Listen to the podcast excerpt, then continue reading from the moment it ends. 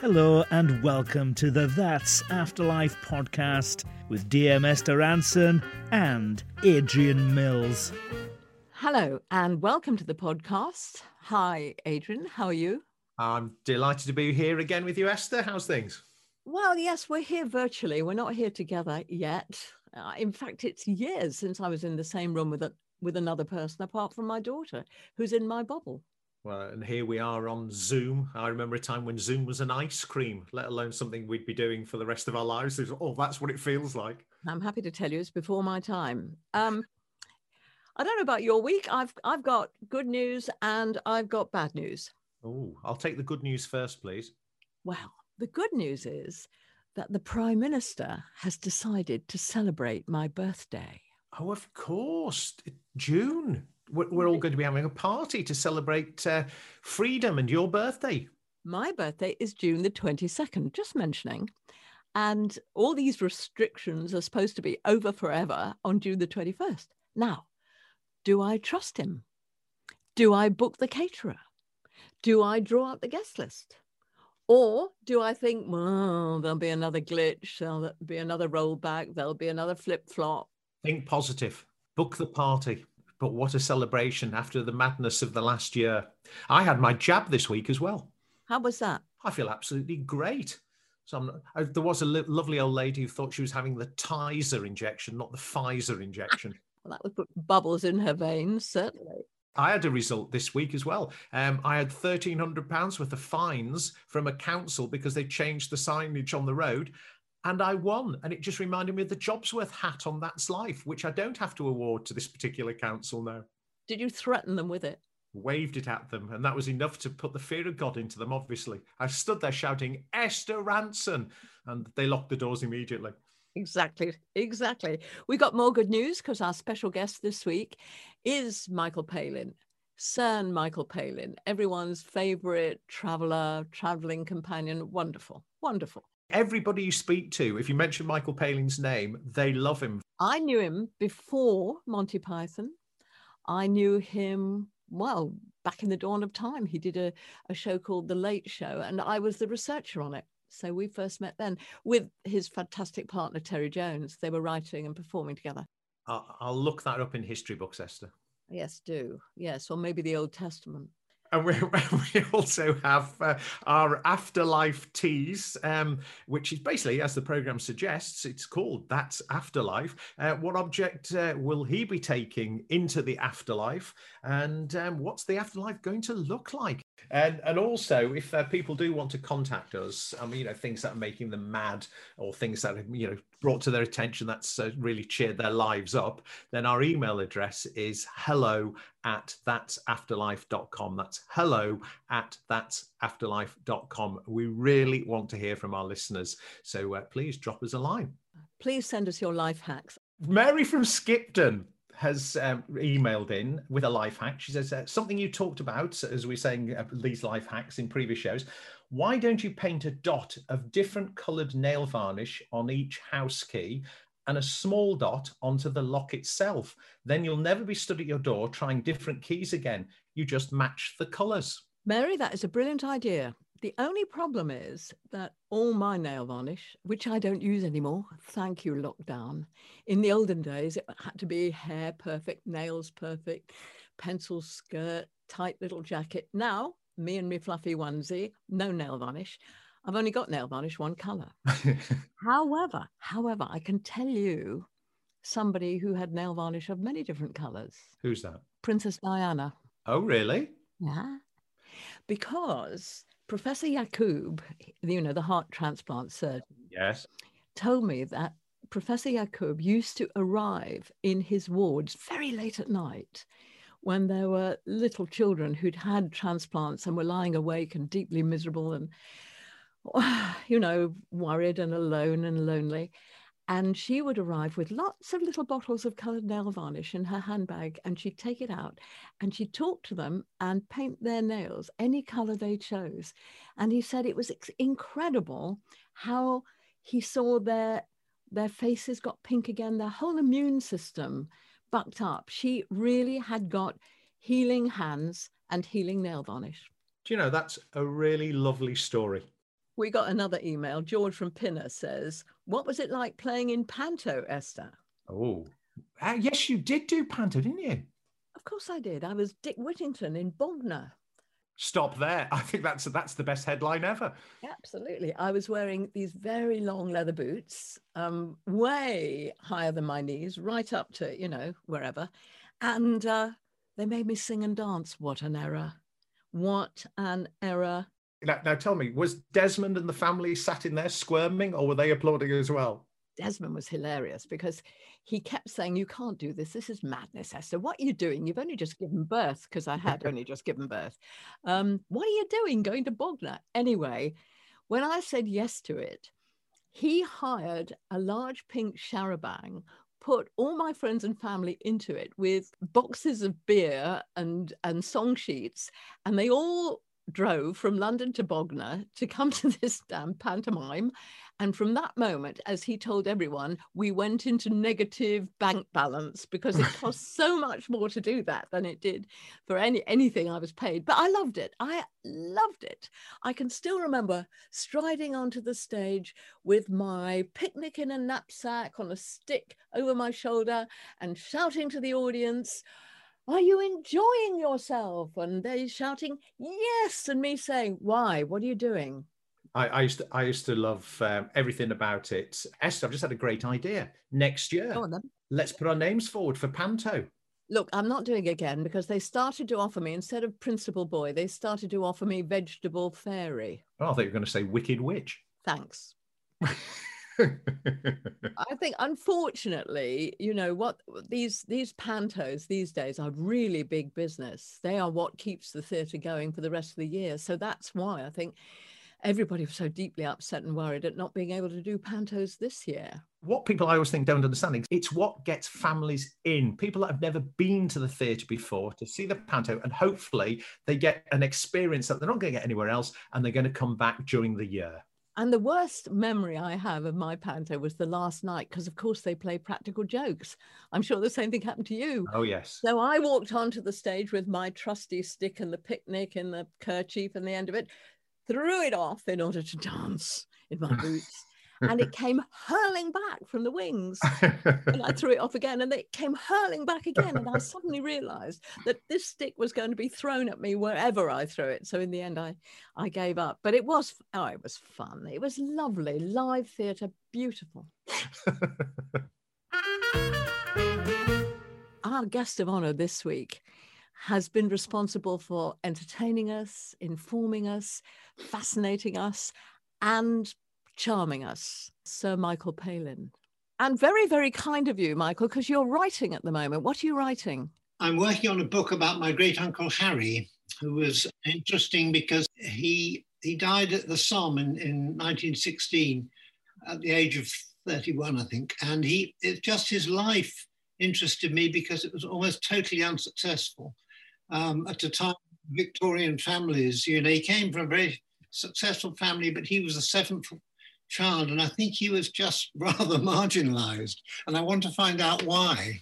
Um, I mean, he went to India, he went to, ended up in New Zealand as a farmer, and joined the army there, came back and fought at Gallipoli and all that. So that's I'm I'm I'm writing the story at the moment. But the thing is, what I would say to you, and you probably discovered it with your uncle Harry, if there's a member of your family that nobody talks about and you don't even know their name, yeah, there's probably a reason. Yes. Well, it's quite, you know, I quite like someone to just take over the Uncle Harry story, uh, but I feel I've got to try and do it myself. So um, I'm finding, I'm finding out bits here and there, and I'm not sure if he was a bad lot or just a lazy lot, or, or he was, you know, a, a great free thinker who didn't buy into all that Victorian sort of middle class bourgeois stuff. Well, good luck. I hope you enjoy writing it and I hope we all buy it. can, can I ask you one question? I know you've probably been asked this before. Are you surprised by the level of fame that has come your way? Of course I am. Of course I am. You know, I mean, the, I mean, the, the it's, I suppose it's, you know, I'm lucky to have done work I enjoy doing, but it's all the rest of the stuff, like being president of the Royal Geographical Society Yeah. and being made a sir and all that stuff, which I sometimes have to stop and think: Is this a is this a sketch? I'm in. is, this, is this really is this really happening? Um, but I'm just I'm I'm grateful. Really, I'm grateful to you know, be able to um, you know do do all these things. Um, but I I kind of I feel with everything I do that the um, the most important thing is the next thing you do, not the last thing you did and all that. So I'm always I'm always thinking I've got to keep ahead of myself. Mustn't rest on any laurels. Can I ask you whether we have known each other for decades? We met on the late, late show, didn't we? Yes, that's right. I mean, I do remember. I remember being entertained by you in in um, off the uh, your, your well, I can't remember where your flat was. I can tell you, it was Hammersmith. Hammersmith. Yes, you're not ashamed to talk about that, are you? I, I feel proud, proud of Appy Hammersmith. And I tell you what, you were there with Terry Jones, the lovely, much lamented Terry Jones. And my boss, Bernard Braden, was there. Oh, right. Yes. And you were thrilled to meet him because he was like you, he was a pioneer in comedy, broadcast comedy. Yes, absolutely. Yeah. Yeah. Great sort of credential. Mm. And then you went on, obviously, to the Pythons. Mm. Now, I want to ask you a question. Mm. I feel you're a decent, upstanding, respectable man with high moral standards. How is it that you play Pontius Pilate and a man who sells dead parrots with such skill? Well, I, I think you can be a morally upstanding, a wonderfully worthy person, as you describe, but also um, able to step out of that to make an honest penny by acting, which is what it's called, what it's all about. So I realized I could make some, well, I had a talent for being people other than myself, which has been a great benefit because my, I myself am fairly dull. Certainly not. But I do think you're Pontius Pilate. And Yeah. and the famous Biggus Dickus sketch scene in um, Life of Brian, which I was watching this afternoon because you can, thanks to the wonders of the internet, Mm. and it made me weep with laughter. Well, uh, I'm glad. I don't want to make you weep in any way or shape or form, but with laughter, that's fine. All I would say is that Pontius Pilate was probably modeled on, everything's modeled on your own life and what you've seen and what you've experienced. And I think it was sitting in church uh, on many Sundays, uh, watching the visiting preacher, who very often had rather strange tick or some sort of little facial uh, facial expression which was rather odd, or even voice that was rather odd. And I, I, looked around and I said, "Is anyone else laughing?" And no one else was. So I think it was a sublimated of, in the end, making making up for that moment where everyone should have been laughing and I was the only one. I do hope our listeners know what I'm talking about and think that I haven't invented this out of a disgraceful imagination. This was a very important scene in the life of Brian where they were discussing a Roman gentleman, and that was his name. And Michael was, as Pontius Pilate, condemning any soldier that laughed at this name to fight with um, ferocious lions uh, or, or gladiators. And I seem to remember that Biggus Dickus had a wife with an even more disgraceful name. Yes. I think I made that up at the time when I had to try and make the guards who I was acting with laugh so I could stop them laughing. So I, I think I made he has a wife, he has a wife, you know. I think I say, Do you know what her name is? And they're all sort of shaking a bit. And I said, the incontinentia buttocks. And immediately Charles McKeown or whoever it was started to laugh, which was the effect we needed. Because we did a number of takes on that particular uh, scene, uh, but in each one, they had to be on the verge of collapsing with laughter. And after about take 12, you, it's not so easy to reproduce that. So I had to keep thinking of something else. So incontinentia buttocks came into um, our ken. And what was so funny about that? Because I, I'm sorry to dwell on it, but I do think it was a total masterpiece, that film, from beginning to end. And you had such trouble getting it finance because I suppose it was breaking so many taboos. I mean, actually making a funny film set in and around the New Testament must have been so shocking. Yes. I mean, some people felt that, others didn't. The two people at EMI who championed it obviously felt it was, um, you know, legitimate and new and different and original, and would bring forth a whole lot of new kind of comedy and, and, and new kind of writing. Whereas the man who ran EMI at the time um, thought quite the opposite, that this was a disgusting sort of um, piece of, of national decadence and should not be seen by anybody. Unfortunately, he read the script about two months after the film had been financed. So we were already building bits of Brian stuff down in Tunisia when the head of EMI said, I'm not financing that anymore and uh, we were we were out on the streets again, and that's where George Harrison, thank my sweet lord, came to the rescue and said, you know, that he loved Python and he would he would he would give us the money to make it. Talking of loving Python, so such a different style of comedy that completely changed everything. And if you hadn't seen that episode that night, you'd you weren't spoken to at school. You must have loved that time. I mean, it was a familiar feeling, what you described, because of course I felt that when I watched the Goon shows um, all those years ago when I was, you know, 12 year old rushing back from school. Um, they, you know, it was something completely anarchic, surreal. My mm. parents could not understand why men should speak in high falsetto voices and push people into the River Thames and all that. He just, it was quite beyond them. And that was rather a thrill. And I think this was the same for Python fans. It was quite a thrill to have something which was yours, not theirs, not, not the other generation, but your generation. You know, and if they couldn't understand it, so much the better, because it gave you, you know, that little sort of um, um, feeling that that uh, you, you, you know you were smarter than them in a way, but also it was something that you had discovered. I think that was the that's the important thing. You know, I used to go to the recordings of the Goon Show. I feel so privileged. I had a friend at school who used to send off to the BBC for tickets, obviously for the radio, and um, watching it. It was amazing. Peter Sellers used to arrive in a Rolls Royce. yes. Spike Milligan used to arrive on, on a bicycle. Yeah, yeah. Because Spike, who, who was the genius behind it, was paid pennies. Yeah. Peter was already a you know a major film star. Yeah but it was such fun and you did feel in that audience of kids you did feel that you were part of a club. Yeah yeah absolutely because most people didn't as i say didn't understand it. Yeah. um, so it made the for those who did understand it it was that much more intense and jewel like did you was it was it very very funny when they did it or was it actually technically constrained? It was technically completely unconstrained. Yeah.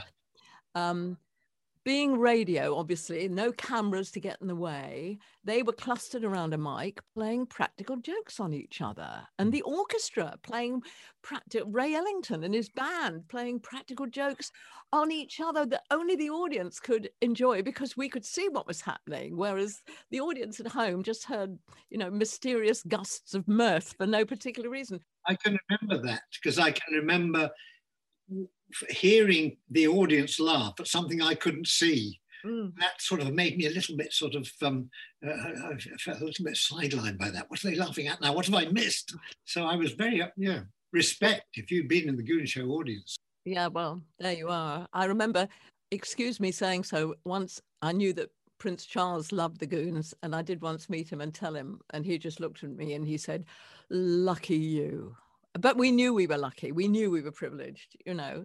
Um, and then now, of course, you incorporate your humor into your fantastic travel films. And I just love the compilations that we've been enjoying during lockdown. It's they work like a dream, Michael.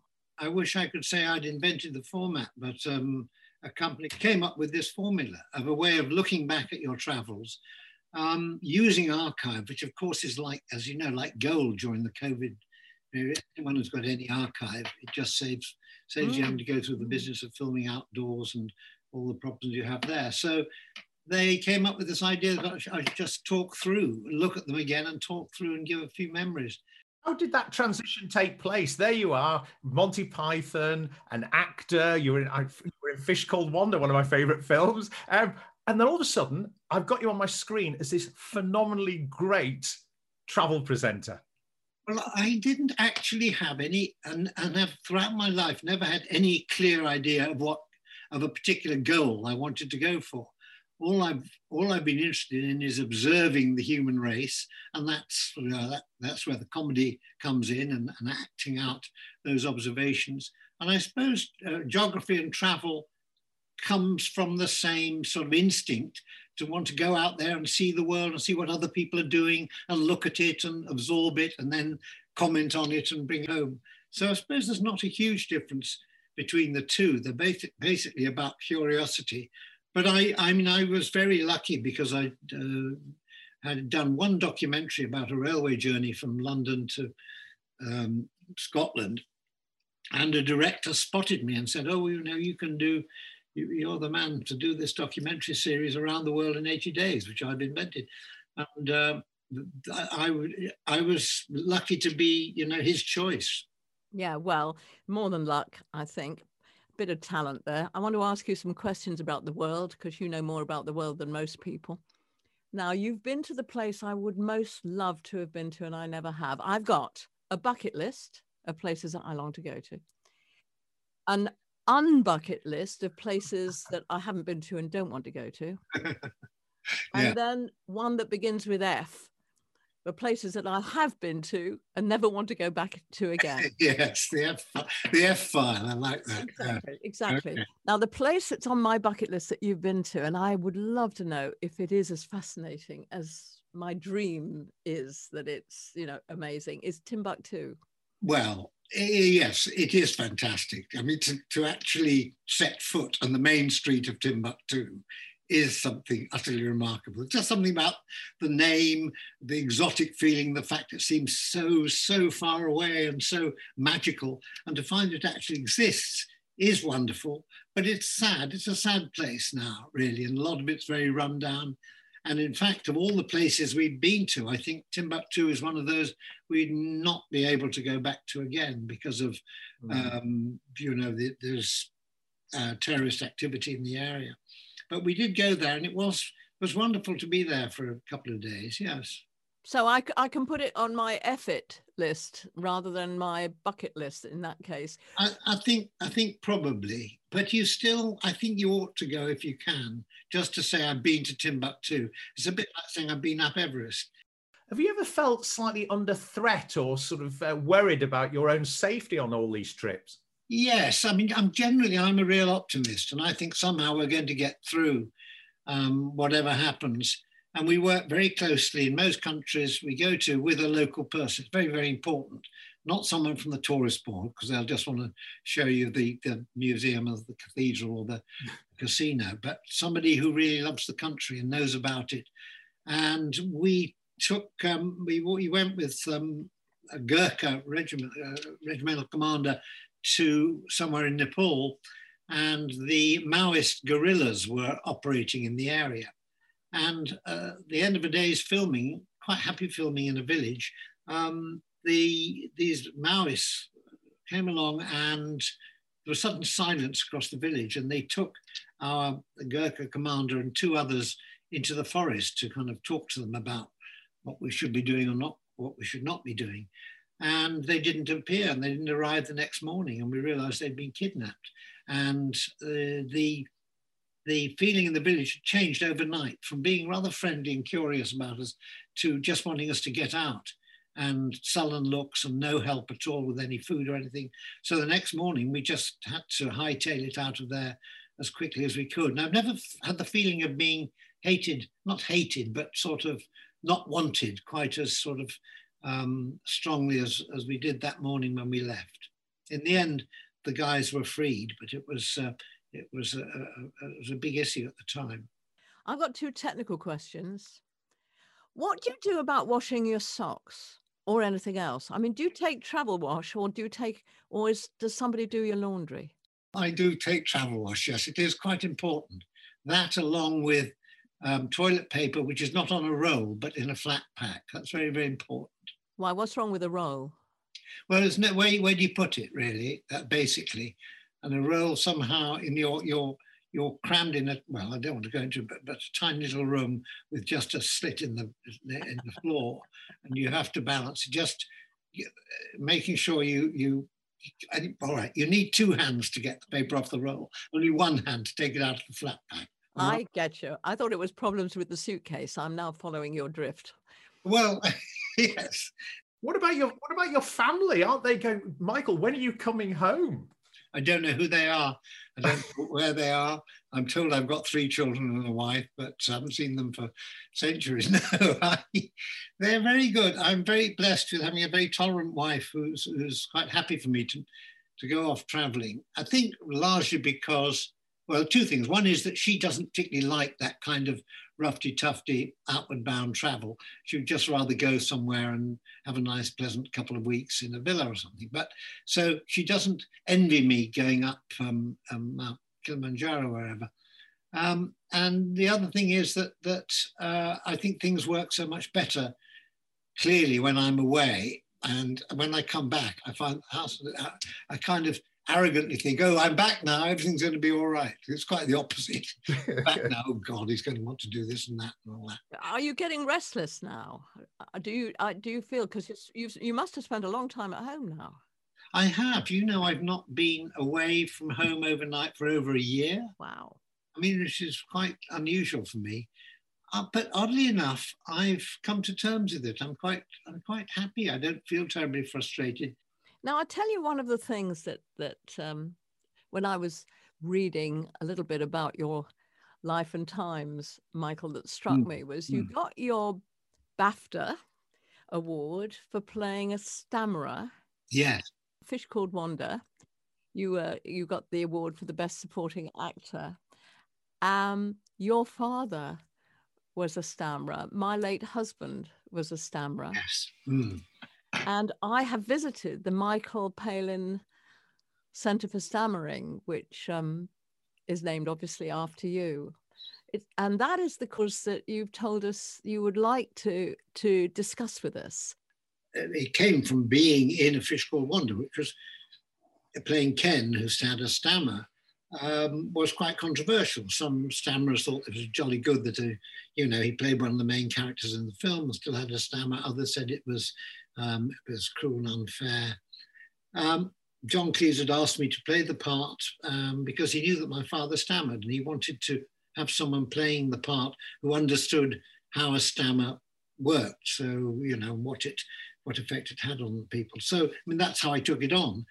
And then it suddenly gave me this chance afterwards, um, really hearing from a man called Travers Reid, who was a stammerer himself, and was wanting to get me involved with the, um, uh, the Association for Research into Stammering in Childhood, uh, and a special therapist called Lena Rustin, who was doing some uh, very good work on therapy with children. And he had a great sense of humor about stammering, uh, Travers, and he he and I just got got on extremely well. And he said, "Would you? We're going to have this centre. We'd like to give it your name." And I said, "Well, I'm I'm against sort of having my name above the door, particularly everyone else will be doing the hard work. But I said, in terms of understanding a stammer, yes, it means a lot to me because I felt my father would have had a much better life and a very different life if he had had the sort of treatment that the Stammering Centre um, was offering. So it was as simple as that, really. I kind of, he'd been dead for 10 years, so my dad, but I just felt yeah, I didn't want others to go through what he went through. So we have Elaine Kelman with us, who is your chief therapist there. Are you there, Elaine? Yes, I'm here. Right. Well, I've obviously got the whole thing wrong because although my husband, um, funnily enough, he told the story about how he lost his stammer. He he used to have enormous difficulty reading aloud at school, and one um, teacher forced him to read aloud over and over again. And in the end, he burst out cursing the teacher, for which he got he got beaten actually. Oh, but it did break through the stammer. But apart from that, I I have never really known cases of children who've been able to have the therapy which has cured the stammer. But I gather that this, I'm quite wrong, and that that, that it's perfectly possible. Um, I would be cautious about using the word cure. I think what we can do is help children and their families enormously with the stammer so that what we want is for that child to be able to talk as freely as they want to and talk with confidence so that it just doesn't stop them from doing something they want to and doesn't make them feel frustrated or doesn't stop them from reading at school and things like that. So it's about kind of getting beyond the stammer, really. So sometimes it's there, but it's not holding them back. So how do you how do you do that with a child? thousands of children have been through our doors and the most important thing we can do with, with them when they're young is help the parents to know how best to support them because parents often feel really helpless and frustrated and anxious about the future so if we can help parents to see how they can build up their child their child's confidence how they can really encourage their child to have a go so if you can imagine your little girl who's only six trying to say something you might think oh i'll rescue her i'll do it for her or i'll order her, pizza for her. But actually, what parents learn is that no, what their job is, is to stand back and, and support the child to say, yeah, you can do this. And actually, building up that confidence can go a long way. You know, in schools, children have a very t- tough time with being kind of either just sort of mocked or imitated or some sometimes outright bullying there's a kind of inclusivity about stammerers that we've got to we've got to try and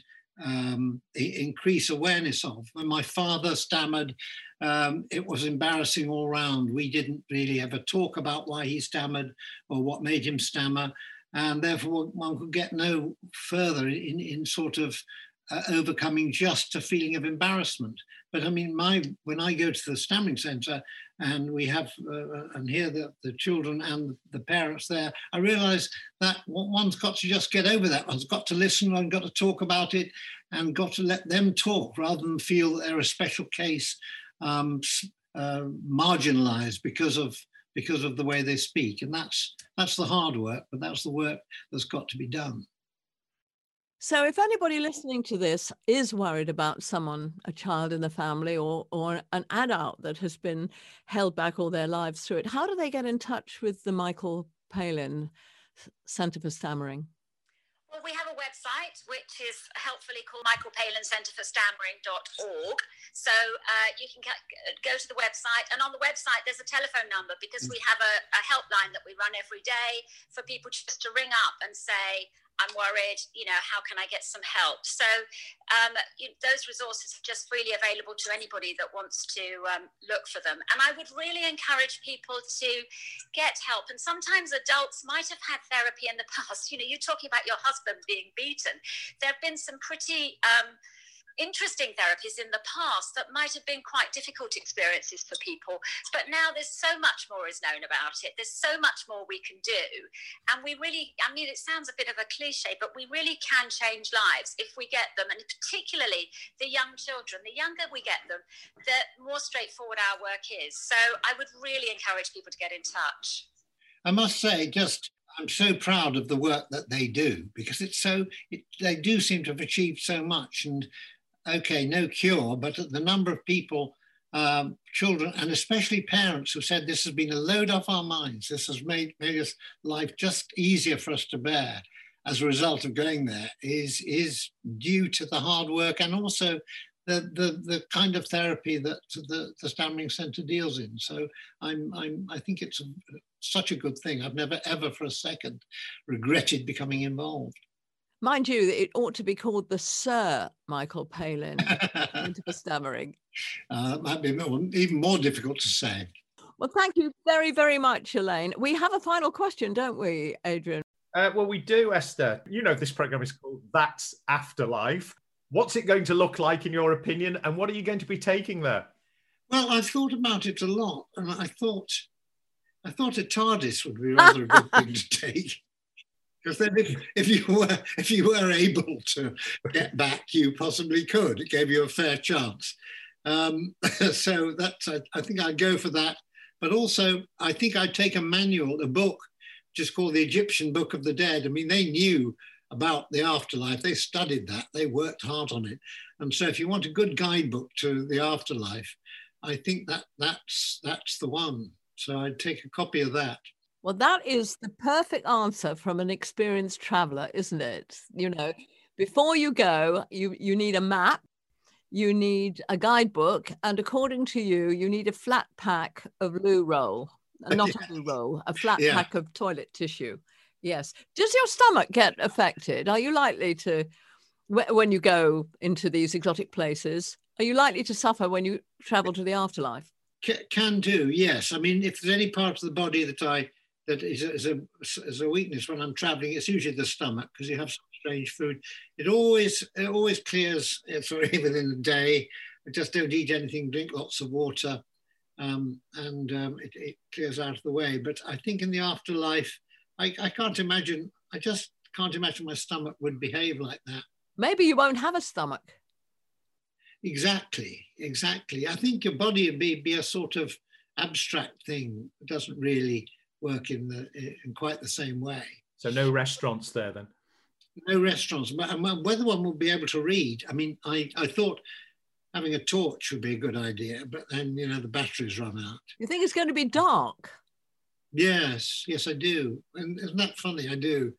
I'm brainwashed by the idea of heaven and hell. Which one are you going to, Michael? Mm. Hell, hell, please. I've got my name down. Yeah, I take a fire extinguisher too. now we're on to it. Yes, a fire extinguisher, and yes, if possible, the Egyptian Book of the Dead, and some loo rolls. There's quite a lot of flat packs of loo paper. That's that's quite a lot. You'll you, you'll need a, a suitcase, but then you must have lots of them. Yes. No, I have got lots of them, but I think there are, they have shelves in the TARDIS. Oh right, you're travelling there that way. Mm. Of course you are. Well, listen, it's been a delight. Yeah, great to talk to you. Listen, thank you again. It's been a real pleasure, and good luck with the book. Thank you very much. Well, I'll, I'll make sure you know about it as soon as it's as soon as it's finished, if it ever is finished. But thanks. Bye, Adrian. Yeah. Thank you, Michael. Yeah. Okay. Bye. Bye bye. Well, Adi, what a lovely man Michael is. Well, do you know something? Uh, you know, there are some people that you look forward to meeting and they let you down. They don't live up to expectation. Everything about Michael there lived up to expectation. Terrific guy. Really, really interesting. And so it is fascinating that in all those Python pieces, he excelled in being the villain and in the life of Brian. Yes. No one expects the Spanish Inquisition. Esther, I've got one final email. Um, Alice from Brighton. Dear Esther and Adrian, who's the most interesting person you've ever met? Well, Michael Palin comes up high on the list. Uh, I think he right. really does, doesn't he? But I suppose, um, yeah, it's difficult, isn't it? Nicky Winton, the man who um, Oh, saved yes, a yes, generation of Jewish children from the Holocaust, and we we told um, told the, the survivors that um, who hadn't realised that he was be he was responsible for saving their lives, and introduced him to the children he'd saved, now grown up. A remarkable man, and what is so lovely about Nicky Winton is that um, he will be immortal now because um, that story exists on YouTube, on the internet. You know, they've made movies about him. I'm just thrilled. But I think he was he was really fascinating. I I knew him for many years after after we first met on that site, and um, extraordinary 106 year old when he died. Wow. So anyway, that's the end of our podcast. And if you'd like to join us again, please do subscribe to the That's Afterlife podcast found on any of your favorite streaming platforms, or you can find us on our website, which of course is that'safterlife.com. And remember, we will be reading your letters in each episode. So please make sure you send your views, things you like, things you hate, things you want us to change, things you want us to feature. Bye for now. See you soon, Esther. That's Afterlife is a Captive Minds production and is series produced by Ross Haley. The creator and executive producer is Liz Mills.